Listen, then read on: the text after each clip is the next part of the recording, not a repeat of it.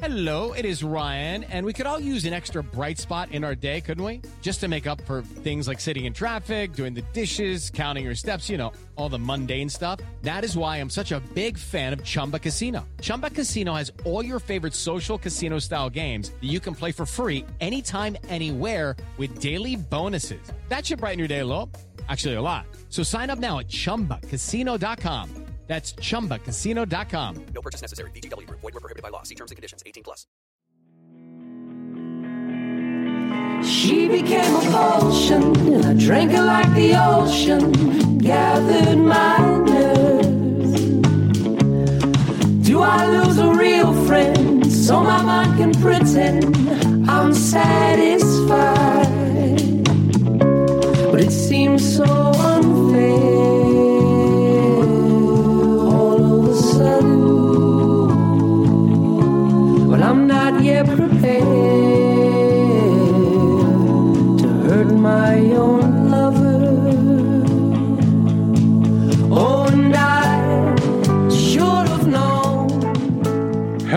Listeners, and welcome to Ohio Mysteries. You're listening to a clip of Verbal Pull Pass by Hebdo, a Columbus area band. Hebdo is our featured Ohio musical artist tonight, so stick around to the end of the podcast.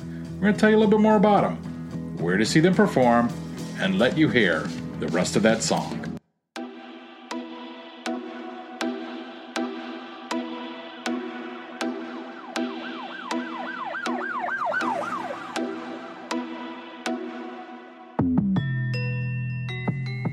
But right now, let's throw another log on the fire, campers.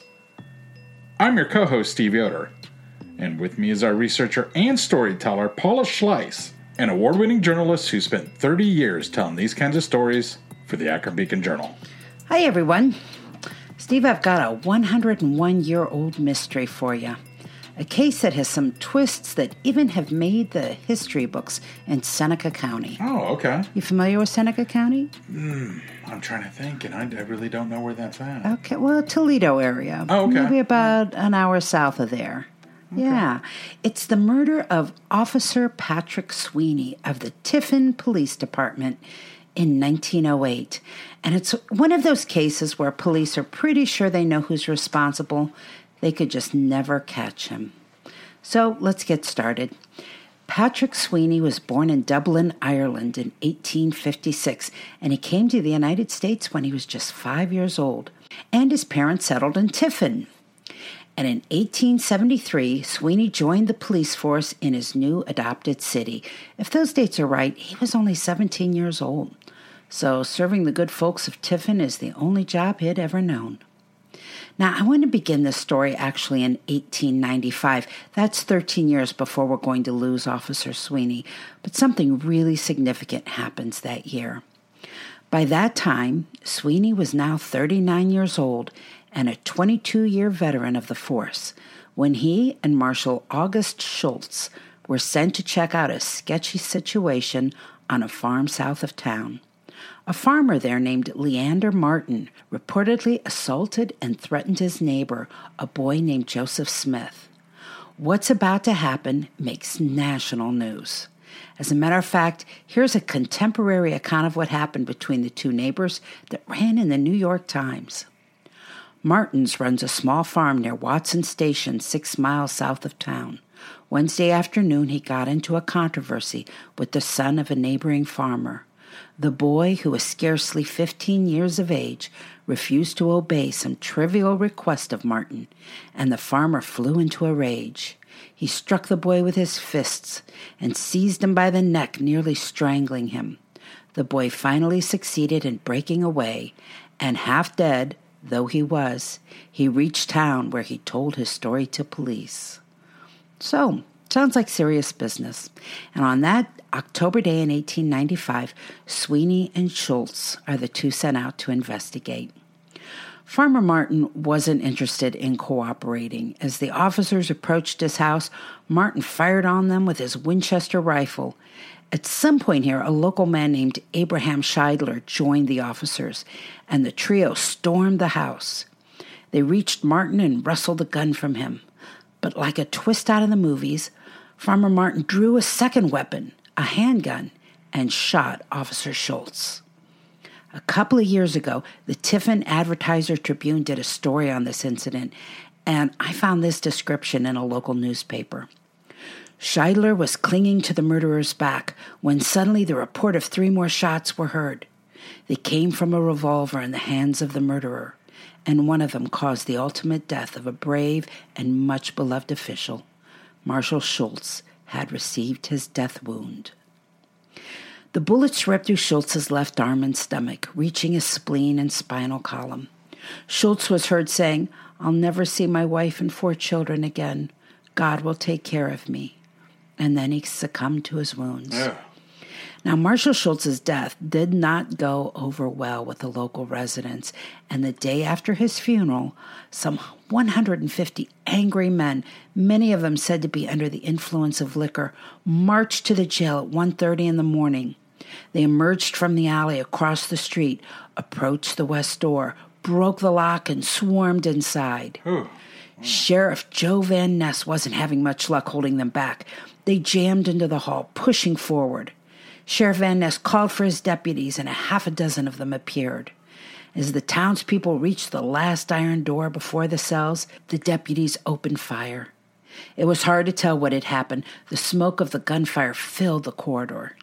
But when it cleared, there were two men on the floor 23 year old Henry Muchler Jr. and 33 year old Christopher Matz were dead. One report said Matz was shot in the breast to stop him from using a crowbar to pry off the jail's huge door lock.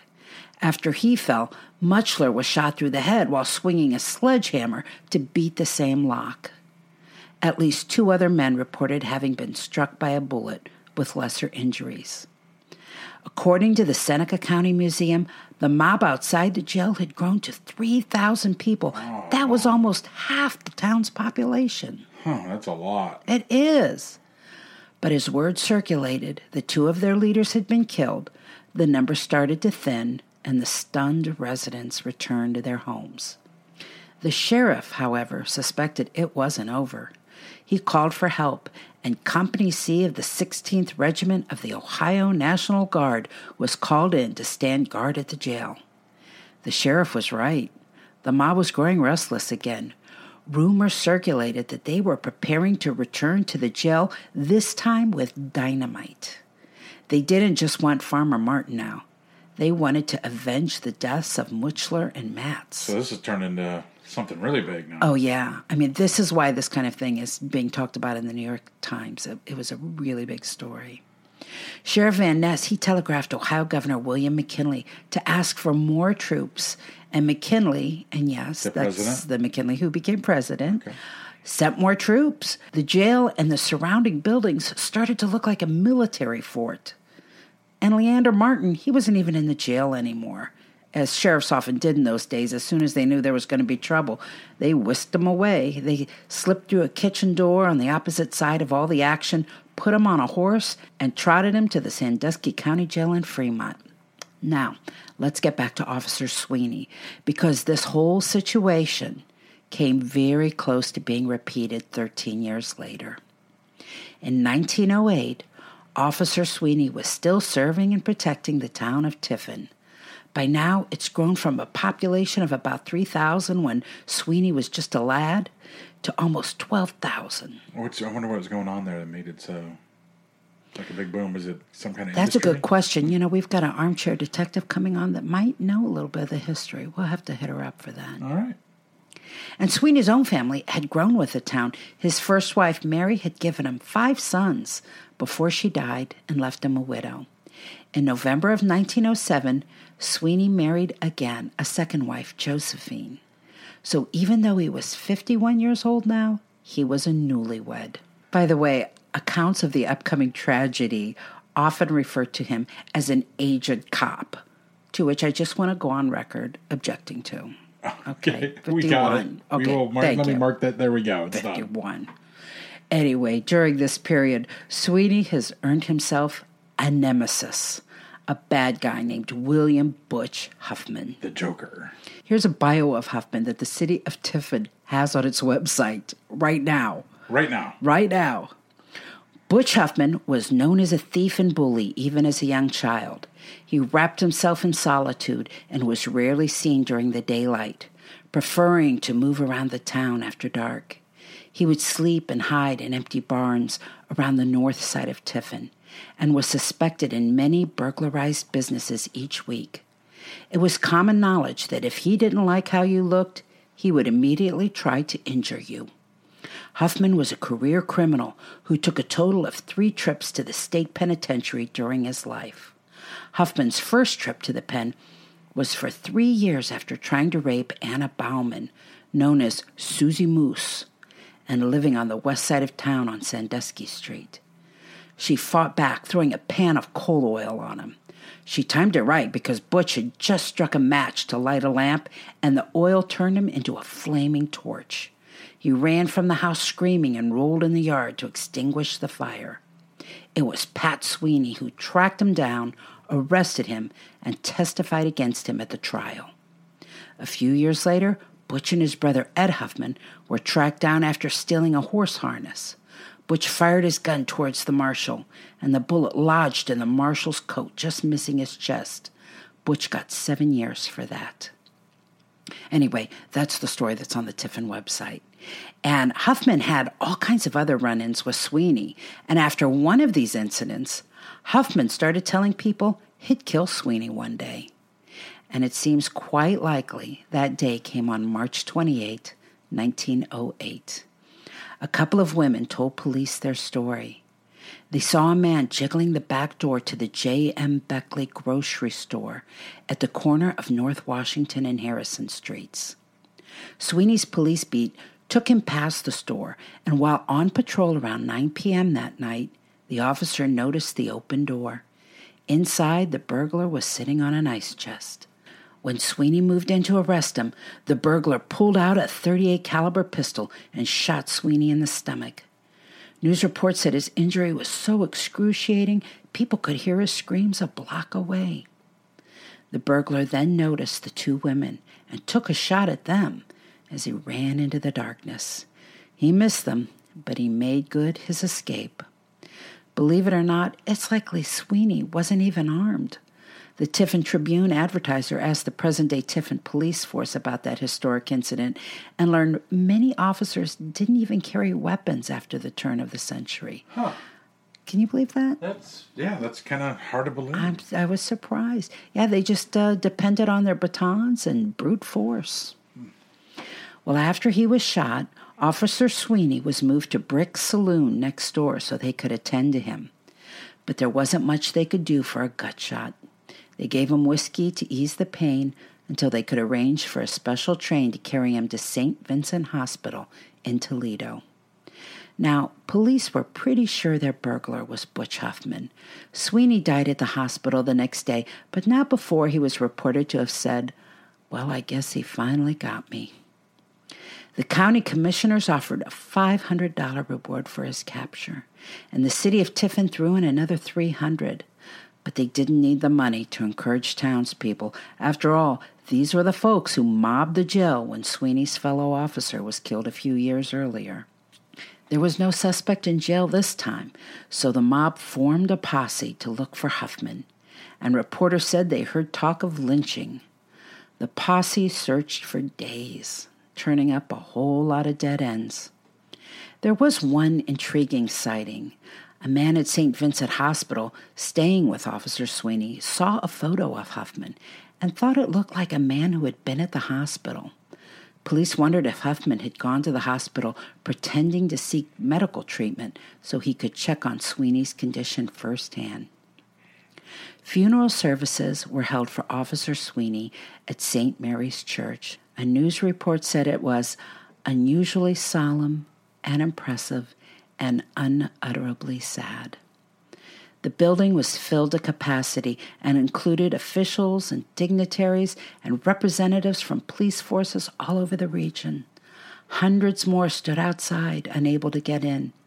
Fellow officers served as pallbearers, and they formed a horse escort on both sides of the hearse as Sweeney was taken to the parish cemetery east of the city and laid to rest next to his first wife and the mother of his five sons.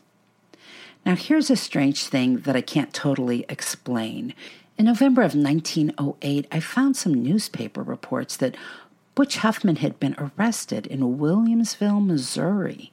One report said he was waiting to be extradited. Another said he had already been returned to Ohio. Here's the language of one colorful account from an Indiana paper who credited an 18 year old Tiffin youth named Irvy Leffler as having turned Huffman in. The story read Leffler was a sort of tramp, a young fellow who loved to tramp around the country a good deal. On election night, he left Tiffin and tramped it to Missouri.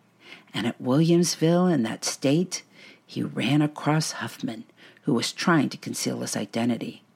Young Leffler immediately informed the officers at Williamsville of Huffman's identity and the crime with which he was charged, and the officers placed him in custody.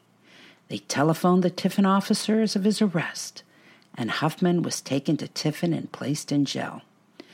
The thing is, I can't find a single story that explains what hap- happened after that.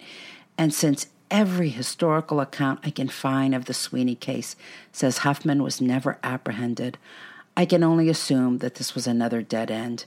Maybe young Irvy Leffler was mistaken. Maybe he was just hoping to cash in on the reward money.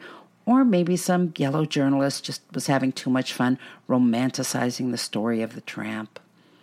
Anyway, if Huffman was the burglar, and there didn't seem to be any doubt about that among authorities, he managed to escape justice. The two women who seen him, did they? I, I mean, obviously this guy was on fire at one point. He had to have some kind of scars. Did they say anything that they seen a man with scars or?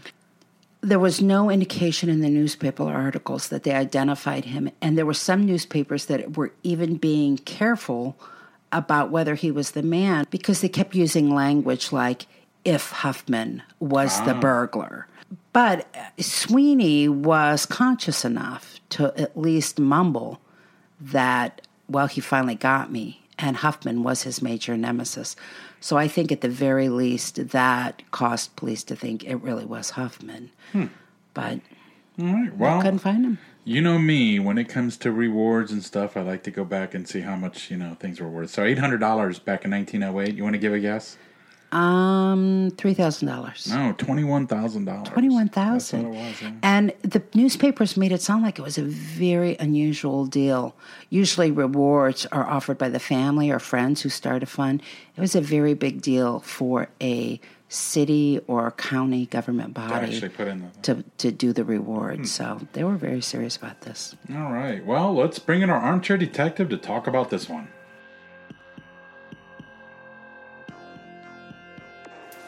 Well, tonight we'd like to welcome Stacy Musselman from Upper Sandusky. Hi, Stacy. Hello. Hey, Stacy, tell us a little bit about yourself. Um, I am single and I live in Upper Sandusky. I grew up in the Kenton area. I'm an X-ray tech at a small rural hospital in located in Upper Sandusky, and I am active in animal rescue in the local area.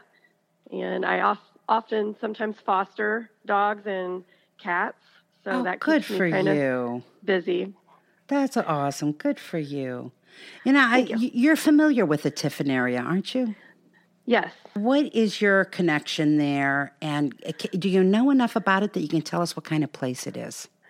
It's a small town. I live about 20 minutes from Tiffin now. It has a pretty rich history.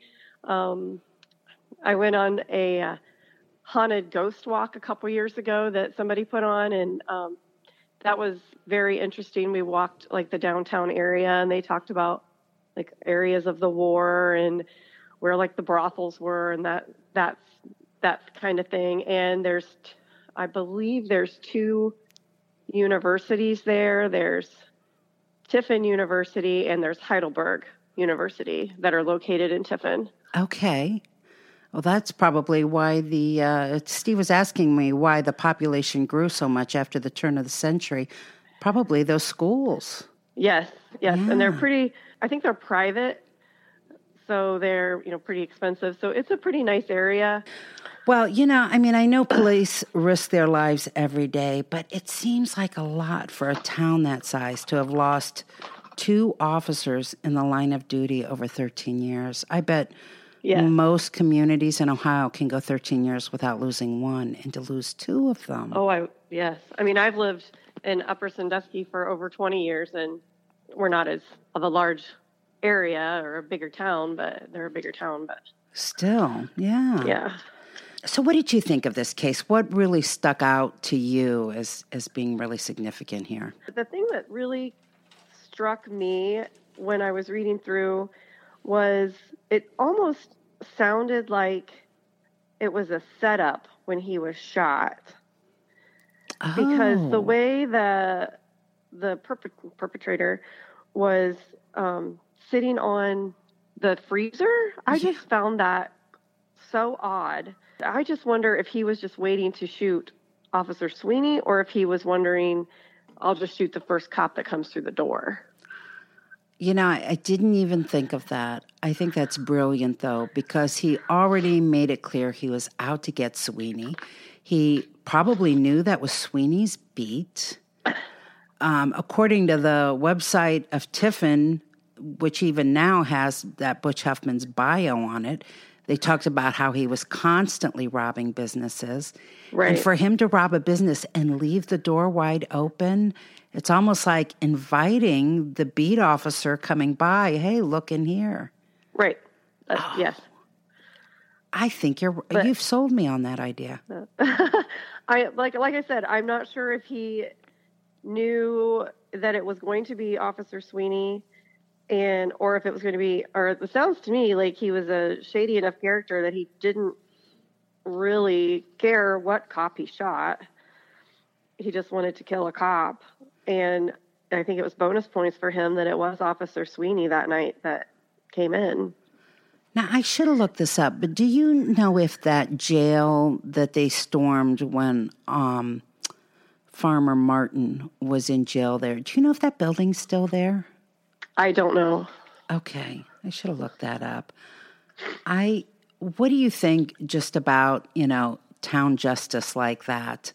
I mean, the, the idea of 3,000 people surrounding a jail, demanding to I- take things into their own hand. that back in the time that I mean I think that happened a lot. So I wasn't surprised at all that that happened and I give a lot of credit to the officers that held them down and stopped them from coming in and unfortunately the other two men were killed in that exchange but I guess it's old time justice is that what they used to call it I know. Whenever I hear these cases, I think of the Wild West, but Yes, those yes. kinds of things they did happen around here. And you know, I think there was a case in Akron I remember reading about where they kind of stormed the city buildings. what really caught me was that he what, didn't have a, a a gun on him. I didn't. That kind of reminds me of Mayberry that he didn't have a gun when he went into the grocery store. Right. I was shocked by that. I mean, even Barney Fife, he carried a gun. He kept the bullet in his pocket, but at least he had it with him if he needed it. But the idea of patrolling a town with just your baton and your fists, they must have had a lot of confidence that their criminals there were, you know, not going to be troublesome. Although that's weird because Officer Sweeney was involved in the case with Marshall Schultz when Marshall Schultz was killed. So they knew people had guns. You know, this is one of those cases where it would be really interesting to use that familial DNA to see if maybe Butch Huffman had any progeny out there Right. and kind of work backwards to find out what happened the rest of his life. Wouldn't that, that, be? that's true. That would be so cool to be able to do that. But they have really pulled back on being able to do those familial DNA cases now. So when they can do them, I'm sure they're going to be looking for murders they can capture now. But that would be fascinating. I just felt it was very upsetting that justice wasn't served, and he kind of lived his life gallivanting around the country. Apparently, Part of me thinks that if you're that kind of person, you're probably not going to live long. I've got to believe So somebody maybe he took care of didn't- him. maybe he didn't even have any offspring, I guess. But Wasn't that a weird thing uh, in the newspaper about that tramp who went to just saying, yeah. Missouri? And I mean, these newspapers are saying, oh, he's already been taken to Tiffin. There is no evidence that ever happened. Uh-uh. So I'm really confused about those facts. But I mean, that was journalism in the day. Got right. sometimes got a little carried away. All right. Stacy, thank you so much for joining us. We really appreciate you. it. Thank you.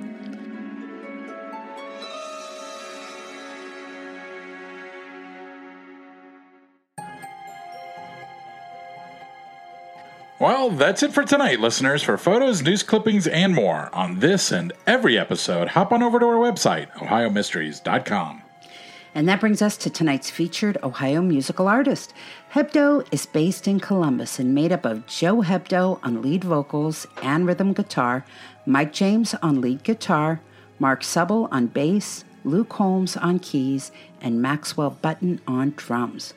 Joe Hebdo calls his song Verbal Pool Pass a silly little soul pop song, but also noted that, and here's a quote, joy and torture accompanied the journey of writing this song.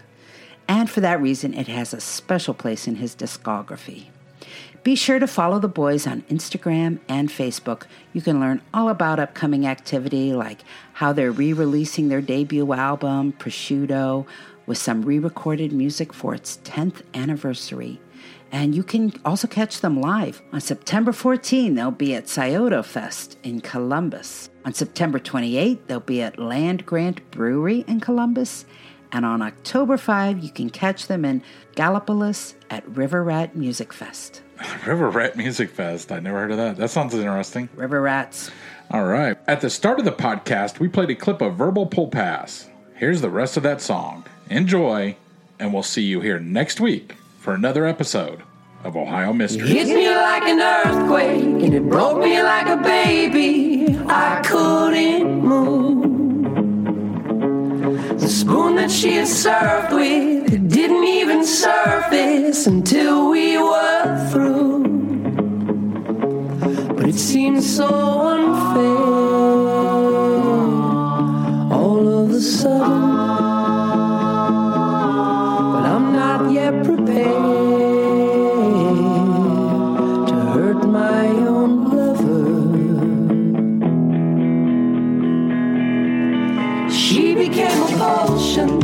I like the ocean, gathered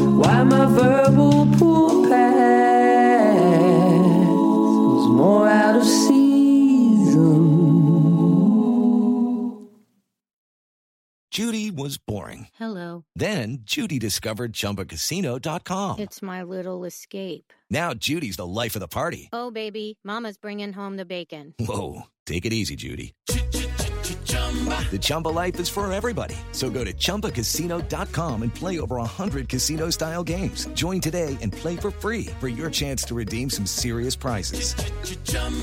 ChumbaCasino.com. No purchase necessary. Void where prohibited by law. 18 plus terms and conditions apply. See website for details.